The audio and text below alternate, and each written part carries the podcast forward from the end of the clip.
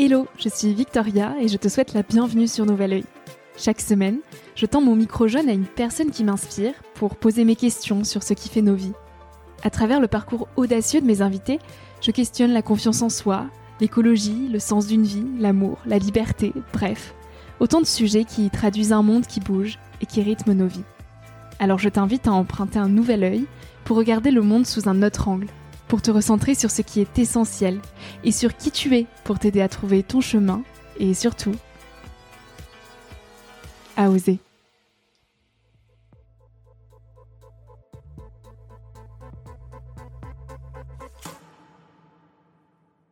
En fait, je préfère me mettre dans mon insécurité la plus profonde qui soit. Et en fait, j'ai questionné à chaque fois, mais pourquoi? Pourquoi Et pourquoi tu fais ça?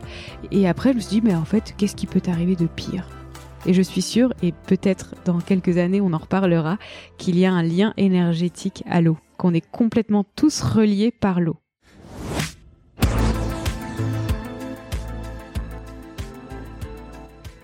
L'eau est notre bien commun, indispensable aux humains, à tous les écosystèmes et à l'ensemble du vivant.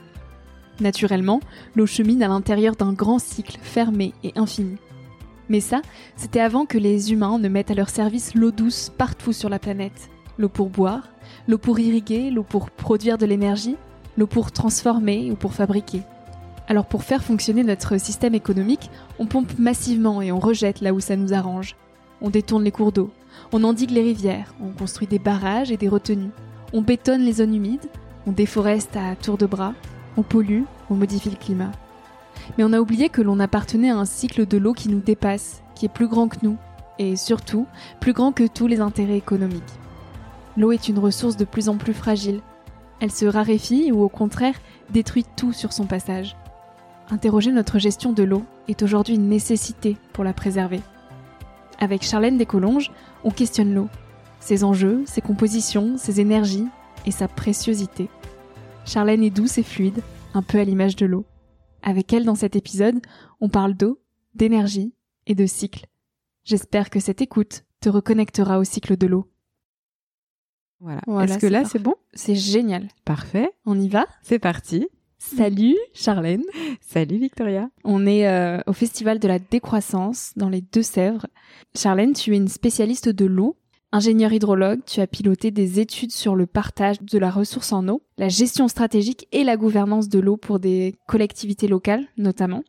Tu as aussi cofondé l'association pour une hydrologie régénérative qui vise à restaurer le cycle de l'eau à l'échelle des territoires. Vais m'arrêter là pour, euh, pour ta petite présentation parce qu'elle pourrait être aussi très très longue. Euh, donc Charlène, on va commencer dans le vif avec la question d'introduction du podcast. Qu'est-ce que la vie t'a appris jusqu'à aujourd'hui? Hmm, merci beaucoup pour cette introduction. Eh bien, la vie, elle m'a appris que l'eau, c'est la vie, que la vie est née dans l'eau et que euh, on a besoin d'eau pour vivre. Trois jours sans eau et on meurt.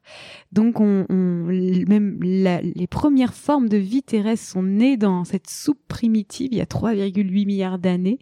Donc, vraiment, tout, euh, on dépend de l'eau. On dépend vraiment de l'eau et pourtant, on s'est coupé euh, de cette ressource vitale. Donc, depuis toute petite en fait, je m'intéresse à, cette, euh, cette ressource en eau précieuse. Comment on en vient à s'intéresser à l'eau quand on est petite Alors, par chance, en fait, déjà quand on habite proche d'une rivière, proche d'un lac, un étang, euh, on est on est proche de de, de, cette euh, de cet environnement-là. Alors, on n'a pas tous la même euh, envie de connaître en fait comment fonctionne l'eau. Moi, j'ai mon frère qui était et qui est toujours pêcheur à la mouche, et en fait, avec lui et aussi ma petite sœur, en fait, on, on regardait les rivières, on regardait les comment ça fonctionne, etc. Et puis, bah, j'ai toujours en fait euh, cherché à comprendre. Par nature, je suis comme ça. J'ai voulu chercher à comprendre. Bon, voilà, l'eau, euh, c'est comme ça. J'ai appris à nager toute seule. Je parlais aux rivières, je parlais à la mer. Je parlais, j'avais cinq ans, je parlais toute. Enfin, bref, j'étais un peu euh, impressionnant. un peu, on me prenait pour une, une enfant, voilà, créative. mais très rapidement, j'ai développé ce lien subtil avec la rivière et avec l'eau et j'ai cherché à la comprendre. Donc je cherchais à lui parler aussi quelque part. Et euh, bon, j'étais bonne à l'école, je faisais, je, je, me, je me débrouillais. Donc, euh, on m'a dit fais, fais S, j'ai fait S. Euh, j'ai découvert après dans mes dans mes dans mes études euh, les sciences de la Terre, comment en fait la Terre en est arrivée là où elle en est, le changement climatique, l'humanité, etc. Et rapidement, j'ai découvert l'hydrologie et j'ai dit c'est ça que je veux faire, je veux devenir médecin des rivières. Et c'est à partir de là que j'ai fait des études en hydrologie, école d'ingénieur, ensuite conseiller les élus sur la, stratégie de l'eau. Hmm, oui, tu as fait des études euh, donc d'hydrologie à Montpellier. Oui. Et donc aujourd'hui, tu es ingénieur en, gestion des risques et des crises à l'école des mines d'Alès. Tu l'es toujours? Alors j'ai étudié là-bas. Oui. Euh, à la base, j'ai fait euh, donc un master hydrologie. J'étais tellement passionnée par mes par mes études qu'on m'a proposé un double diplôme avec l'école des mines. Et donc je m'étais intéressée à la question des risques d'inondation, puisque le sud de la France, on le connaît, c'est très euh, très bah, risqué à ce niveau-là. Et après, la vie m'a amenée à Annecy. Je suis arrivée en montagne, donc au bord de ce lac magnifique qui a priori ne manque pas d'eau, mais mm. on a quand même des enjeux de l'eau et euh, proche d'Annecy, donc sur le bassin de l'Arve, qui est la rivière qui, enfin le fleuve qui qui part du Mont Blanc jusqu'au Rhône à Genève. Euh, bah là aussi, il y a des problèmes de gestion de l'eau, donc c'est ici que j'ai euh, vraiment compris que l'eau c'était stratégique et politique. Et est-ce que c'est ici aussi que tu t'es dit que tu allais dédier ta vie entière au sujet de l'eau? Est-ce qu'il y a eu un moment vraiment où tu as senti une bascule de OK, l'eau, ça sera en fait le centre de mes prochaines années? Ou est-ce que ça s'est fait naturellement sans que tu le conscientises vraiment? Hmm. euh, Ça s'est vraiment fait sur, ça s'est joué sur les bancs de la fac à partir du moment où j'ai compris euh, comment ça fonctionne, le petit cycle de l'eau, le grand cycle de l'eau, les enjeux, que ça allait être hyper stratégique. Et je pense effectivement sur ce territoire de montagne qui est a priori bah, pété d'eau, il y a de l'eau mmh. partout, dans les glaciers, dans la neige. Euh, et ben même ici, on est hyper vulnérable au manque d'eau, au trop d'eau, euh, et euh, et il y avait un, un, vrai sujet. Donc ouais non, c'est à partir de là que je me suis dit je vais dédier toute ma vie à l'eau. Ouais. Et mmh. pas que l'eau en tant que telle, mais vraiment toutes les formes de vie qui en dépendent. Mais ce qui est beau, c'est que tu tu n'as pas eu envie de dédier ta vie au sujet de l'eau par peur d'en manquer et dans l'urgence du fait qu'on va en manquer, mais plus par passion réelle de ce qu'est l'eau, mm. vu que déjà depuis toute petite, tu parlais à l'eau et tu avais vraiment ce lien très profond à l'eau. Mm. Pour toi, l'eau, qu'est-ce que c'est? Alors, bon, je vais, dire de manière scientifique, très rationnelle, l'eau c'est un fluide ou euh, ça peut être aussi euh, solide, gazeux, tout dépend de son état. Euh, en, en, dans le monde, elle est essentiellement liquide et on la voit sous forme liquide. Euh, J'ai une révélation, euh, on va dire, il y a quelques mois, une bascule qui a fait complètement changer mon paradigme et ma manière de voir l'eau. Finalement, l'eau, elle est pas tant liquide que gazeuse.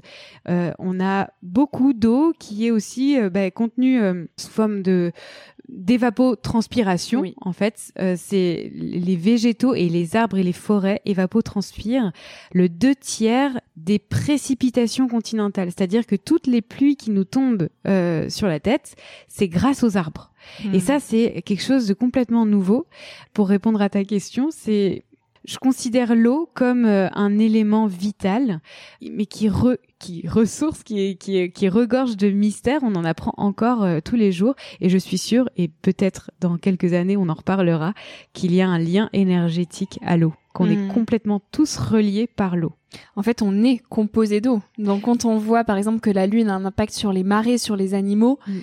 naturellement ça a forcément un impact sur nous aussi en tant qu'humains. Hmm. Tout à fait. Notre corps est constitué à 65% euh, d'eau, le sang en fait. Et j'ai appris quelque chose aussi, j'ai conscientisé quelque chose, c'est que notre corps ne stocke pas l'eau en fait. On, a, on a évidemment, euh, ben, notre corps est constitué d'eau, mais notre corps est fait pour que l'eau transite. C'est-à-dire qu'on est fait de notre machine corporelle est faite de sorte qu'on a besoin d'eau pour vivre. Donc on a besoin de nos 2,5 litres à boire et à manger chaque jour, mais elle repart cette eau. Elle repart par évaporation, elle repart dans nos, dans nos urines et dans nos, dans nos, dans nos selles. Mais en fait, c'est surtout nous, on n'est qu'un, on n'est qu'un passage pour l'eau. L'eau transite. Et en fait, c'est hyper intéressant. Je m'intéresse de plus en plus à la manière dont on peut faire des comparaisons entre nos hydrosystèmes et notre corps. Mm. Comme, par exemple, les rivières, qui sont ce qu'on appelle les hydrosystèmes. Donc, les rivières, c'est tout ce qui permet de transiter l'eau, les éléments, les nutriments, etc. Moi, je compare beaucoup les rivières à notre système sanguin. Si on les obstrue, si on les bloque, on construit des barrages, on, on crée des méga bassines, etc. Et eh ben on les empêche de circuler, on empêche l'eau et le flot de, de passer. Et c'est et, et, c'est exactement avec la même chose avec notre corps. Si on bloque un, un vaisseau sanguin ou une artère, on meurt. Donc on doit vraiment traiter nos rivières comme on traite nos propres corps. Mhm. de façon cyclique aussi. Tout à fait. Tout comme on fonctionne en, cycle, notamment chez, chez les femmes. Quel lien justement tu pourrais faire entre euh, les cycles féminins et l'eau? Hmm. Alors l'eau, déjà, on l'a dit, suit un cycle. Euh, je trouve que l'eau c'est euh, bon bah une ressource dont on parlait très peu jusqu'à maintenant, peut-être aussi en lien si on prend du recul avec euh, beaucoup de choses qui étaient ramenées au patriarcat et à l'identité masculine, tandis que l'eau, je le vois comme ça, mais c'est ma perception, mm. apporte beaucoup plus de douceur, de féminité, de maternité et, et c'est pour ça que je l'incarne aussi parce que je, je, je, trouve que par la voix des femmes, bah, on parle beaucoup d'eau enfin, les femmes parlent de l'eau. D'ailleurs, en fait, dans les dans les dans certaines tribus ou peuples peuples autochtones, c'est la corvée des femmes, c'est d'aller chercher de l'eau, euh, euh, c'est de c'est de laver. C'est en fait, on a un lien à l'eau, les femmes qui est très fort.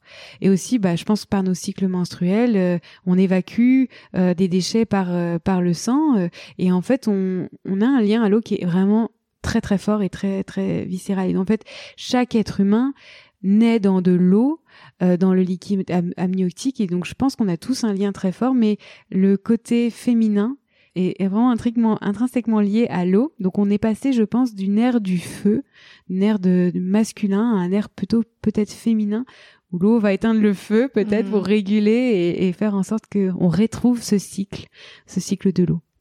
Est-ce que tu ressens toi-même euh, le besoin d'aller dans l'eau? Que ce soit euh, hmm. en nageant dans le lac d'Annecy ou en allant dans l'océan ou dans la mer. Oui, je là je suis partie d'Annecy euh, malheureusement, mais je faisais des bains froids tous les toutes les semaines euh, dans parce que déjà le bain froid c'est super et, et oui j'ai besoin de, de me connecter vraiment physiquement à l'eau ouais donc me, me baigner dans le, les environnements naturels tout en faisant attention hein, de de pas se baigner n'importe où hmm. mais mais oui oui, c'est très important d'entretenir ce lien. Pour euh, équilibrer le fameux yin et yang. Tout à fait, oui. Et d'ailleurs, tu crois très fort en, une hydrologie régénératrice du cycle de l'eau. Pour toi, c'est quoi le cycle de l'eau? Alors le cycle de l'eau, euh, c'est un grand cycle qu'on a tous appris à l'école. Euh, dans nos schémas, on représente euh, l'eau qui s'évapore des océans, qui va au continent et qui fait une boucle. Ce cycle-là, il est instauré depuis des millions, des centaines de millions, des, des milliards d'années, et il est intrinsèquement lié au climat. En fait, le climat change et la quantité d'eau douce disponible aussi. Quand on est dans un climat froid, il y a plus d'eau enfermée dans les glaces, il y a une régression marine, et inversement quand euh, il fait chaud. donc tout est lié au climat. Et en fait, on a complètement oublié de euh, représenter aussi nos interactions humaines avec ce cycle de l'eau. Hmm. Donc, en fait, déjà de base, notre perception du cycle de l'eau est fausse, si bien que on a du mal à, trouver des solutions adaptées puisqu'on n'a pas bien posé le problème.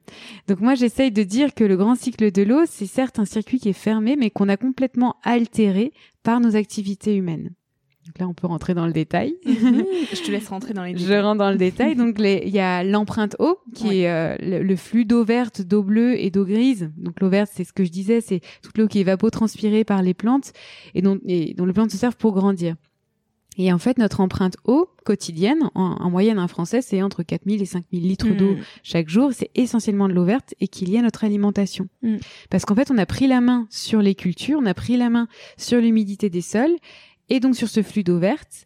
Et euh, on a aussi pris la main sur l'eau bleue puisqu'on surpompe dans les nappes, on surpompe dans les lacs, dans les rivières, on maltraite les rivières en les endiguant, etc. On détruit des eaux humides. Mmh. Bref, on a complètement artificialisé ce cycle de l'eau. Donc une fois qu'on a posé ce problème, le constat de on a artificialisé le cycle de l'eau, comment on fait pour lui rendre sa liberté? Mmh. Comment on fait pour le restaurer Comment on fait pour le régénérer Et c'est tout le sens de, de l'association que j'ai créée pour une hydrologie régénérative, pour remettre du vivant et de, de la naturalité dans ce grand cycle. Mm. Et j'ai appris en, en, lisant ton livre L'eau, fake or not, euh, que 37% de notre empreinte d'eau que tu décrivais, elle est directement liée à la consommation de viande. Oui. Est-ce que selon toi, euh, c'est inévitable de repenser notre façon de consommer pour préserver l'eau dans le futur? Oui, Tout à fait. On n'a pas d'autre choix en fait. Euh, et, et, tous les experts et les rapports, euh, le dernier en date euh, sur la Cour des comptes qui dit on ne peut pas euh, en fait euh, faire autrement que de réduire notre demande en eau. En fait, dans mes dans, dans mes études et dans l'écriture de, de, du livre L'eau fake or not, je me suis rendu compte que notre croissance économique allait de pair avec l'évolution des prélèvements en eau aussi la démographie, mais en fait, on a accéléré le cycle de l'eau, on a accéléré nos modes de vie. En fait, tout s'accélère, même le climat, enfin tout, tout, tout. Hmm.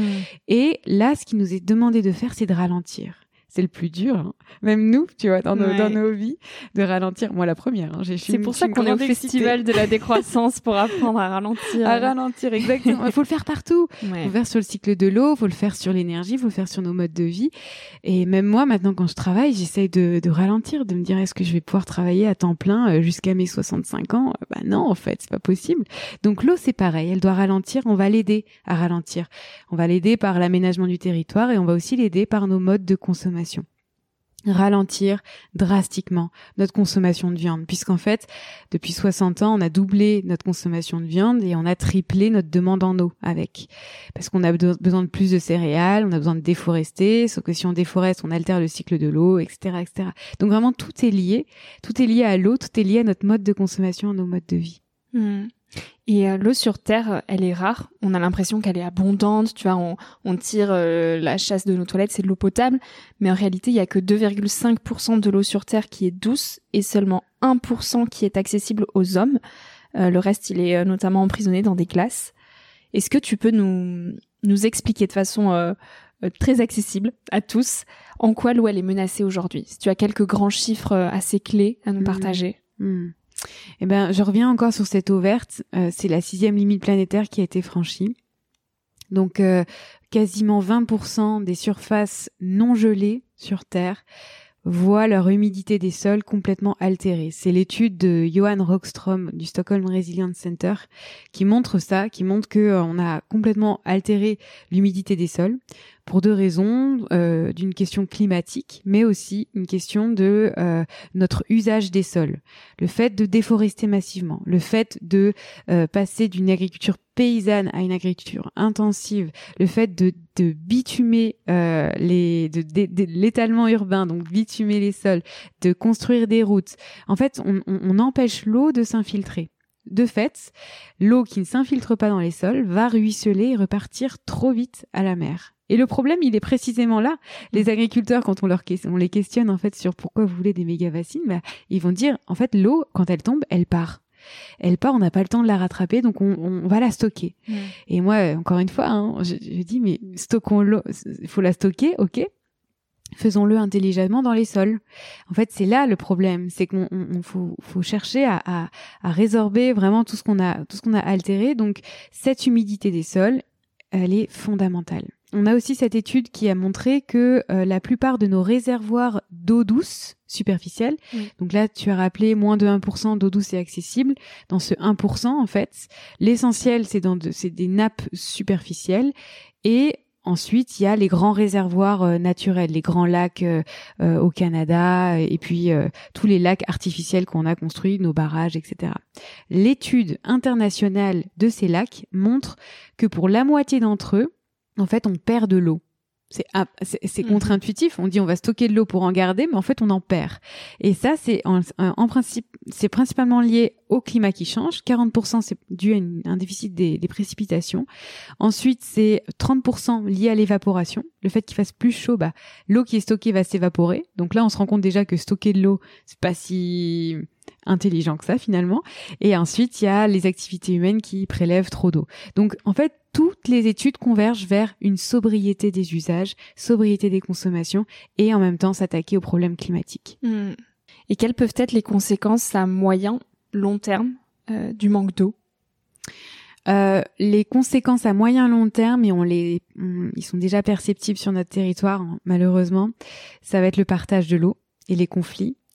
Euh, ce dont les politiques parlent très peu, mais qui sont pourtant dans leur euh, conscience, c'est les migrations. Euh, le fait d'avoir des, migrations climatiques et des migrations par rapport à la question de l'eau, hein, typiquement, il y a certaines villes qui, verront des ruptures d'alimentation d'eau potable, ça veut dire qu'on va devoir migrer. Et très rapidement, en fait, ça va devenir la question centrale. Les populations qui ne pourront plus avoir accès à de l'eau vont migrer là où il y en a. Donc typiquement ces territoires de montagne où euh, nos modes de vie ont, ont été bercés d'illusions et utilisent de l'eau en grande quantité pour des besoins qui ne sont pas fondamentaux, Mhm. et ben se verront en face de personnes qui ont besoin d'eau pour vivre. Donc partageons la ressource en eau, mais partageons entre nous les êtres humains, mais aussi tout le vivant non humain. Eh oui. Et c'est ça dont on parle très peu aussi, c'est laissons de l'eau suffisamment en quantité, en quantité suffisante et en qualité suffisante pour les milieux aquatiques qui en ont besoin aussi et qui nous fournissent de nombreux services. Mhm. Les zones humides sont incroyables. Donc on a, on a, on a besoin de voir les choses de manière systémique. Et moi, ma plus grande inquiétude, c'est notre incapacité à ne pas pouvoir se mettre d'accord pour partager cette ressource en eau entre nous les êtres humains, mais aussi le non humain. Tu crois que face à une urgence, on trouvera des solutions?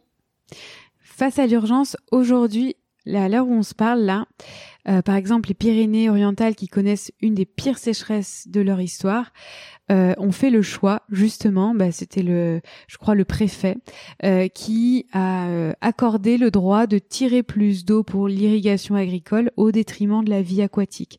Donc là, c'est dire en fait, et, et- et- certains élus ont assumé le fait de dire, ben nous, on, on cherche d'abord à sauver notre économie, à notre agriculture, plutôt que de sauver celle des poissons.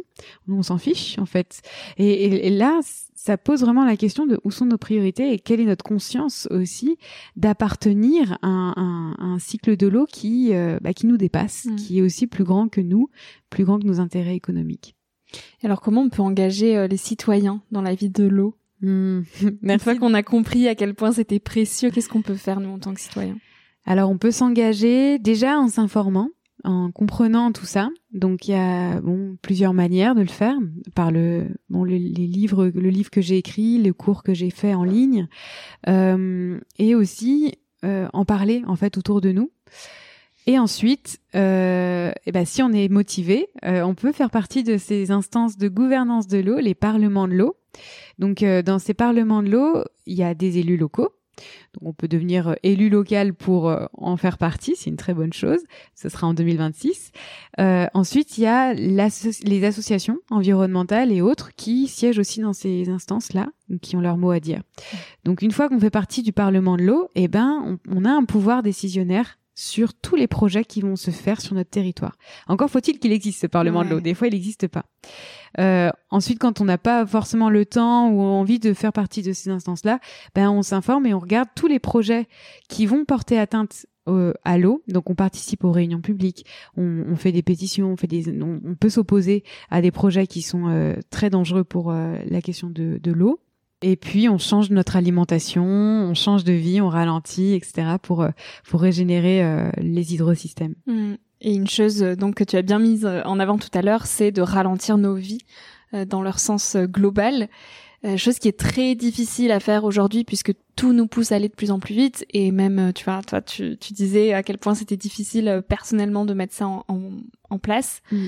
Comment est-ce que tu te positionnes par rapport à cette euh, injonction de faire toujours plus et cette volonté de devoir ralentir? Hmm. Bah, c'est une vraie bonne question. Hein. Euh, j'ai pas forcément la réponse, mais euh, j'essaie de me l'appliquer à moi-même. Là, par exemple, j'ai passé une semaine euh, à descendre la Loire à vélo, toute seule. J'avais besoin de ce temps d'introspection là, et puis d'être au plus proche en fait de, de ce qui m'anime, donc la Loire, euh, et à vélo, et puis bah apprendre la- l'autonomie en fait Donc aussi bivouac la nuit? Bivouac la nuit avec ma petite tente sur, me, sur mon vélo euh, euh, et à rencontrer des gens incroyables, à, à- à observer, à me reconnecter à mon à cet hydrosystème. Donc j'essaye de le faire. Et euh, et puis après c'est un effort au quotidien en fait c'est c'est c'est aussi une hygiène de vie euh, voilà de faire des des stages de jeunes. Genre j'essaie d'en faire un par an. Et puis euh, de ouais prendre soin de soi prendre soin des gens qu'on aime. Euh, c'est c'est des petites choses au quotidien qui permettent de bah, ralentir. De voir qu'est-ce qui est le plus important pour moi en fait. Qu'est-ce que ça t'a apporté cette semaine avec toi-même? Hmm. Euh, déjà du, du repos mental. Le fait de pédaler toute la journée, comme marcher toute la journée, en fait, euh, ben ouais, nos, pensées au départ, euh, c'est toujours les mêmes pensées qui reviennent. Puis au bout d'un moment, ça s'épuise, et puis on en revient à l'essentiel. À qu'est-ce qui est important pour moi? Qui je suis? Et euh, quelle est ma raison d'être? Et là, euh, bah, quatre jours c'est pas suffisant, cinq jours c'est pas suffisant, donc je vais continuer, je vais essayer de le faire. Mais ça m'a apporté, ouais, ce, ce, temps de pause et de respiration pour poser ces questions-là. Et un certain recul sur tout ce que tu fais euh, aussi au quotidien aujourd'hui et la cause que tu défends. Oui. nous parler donc de raison d'être. Pour toi, c'est c'est quoi? Ma raison d'être euh, dans cette vie, c'est de comprendre justement, comprendre et transmettre. J'ai envie de comprendre le sujet de l'eau, d'approfondir, d'aller plus loin, euh, euh, de donner un nouveau regard sur la question de l'eau, changer de regard sur l'eau. Donc euh, m'intéresser à justement l'hydrologie régénérative parce que ça nous invite à changer de regard sur l'eau, notre manière de concevoir le sujet et de transmettre. Mmh. Donc aller chercher des politiques, chercher des institutionnels, des financeurs et, des, et tout le monde en fait pour bah, justement changer de paradigme et, et engager tout le monde dans, dans la défense de l'eau. Mais ce qui est très agréable, c'est que tu le fais avec une forme de douceur. Tu n'es pas dans cette urgence euh, euh, liée à des injonctions ou de la colère. On mm. voit que tu fais ça où tu tends vraiment la main, que ce soit aux politiques ou euh, au grand public. Là, tu vas, je t'écoutais en conférence tout à l'heure. On a envie de t'écouter et tu le, tu n'es pas alarmé, même si la situation est alarmante. Pourtant, tu dis un jour, il faudra peut-être choisir entre boire ou manger. Mm. Du coup, quelle vision future tu as sur la question de l'eau? Mm. Alors euh, ma vision euh, scientifique me pousse à être très euh, effectivement alarmiste et pessimiste. Effectivement, dans un monde à plus 4 degrés, ça veut dire chez nous beaucoup plus de vagues de chaleur, beaucoup plus donc de canicules, beaucoup plus de sécheresse, d'inondations. Donc le, le futur tel qu'on nous le décrit et la science nous le décrit il est alarmant et, et il doit vraiment nous faire agir, nous pousser à agir maintenant quoi à agir. Euh, et il y, a un effet au départ de sidération, même mm. beaucoup de déni, beaucoup. Et en fait, euh, plus on parle de ça, plus il y a une montée du climato-scepticisme. C'est impressionnant. Oui. Malheureusement. Mais ça doit pas nous désengager. Ça doit pas nous, nous, nous faire prendre conscience qu'on est, on, on est des terriens. Et en tant que terriens, on doit défendre notre terre et défendre notre eau aussi.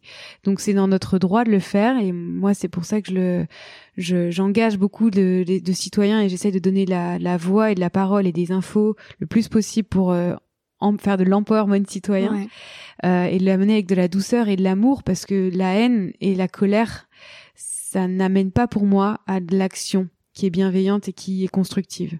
Donc euh, euh, j'ai oublié ta question. Pardon pour revenir. C'était la... La, vision future que ah, tu avais euh, sur la question de l'eau. Et ben voilà, d'un point de vue scientifique assez préoccupant et alarmiste, mais par contre d'un point de vue humain, je suis assez optimiste. Je pense qu'il y a beaucoup de choses qui changent, que la, que l'humain est, est, capable de résilience, de solidarité.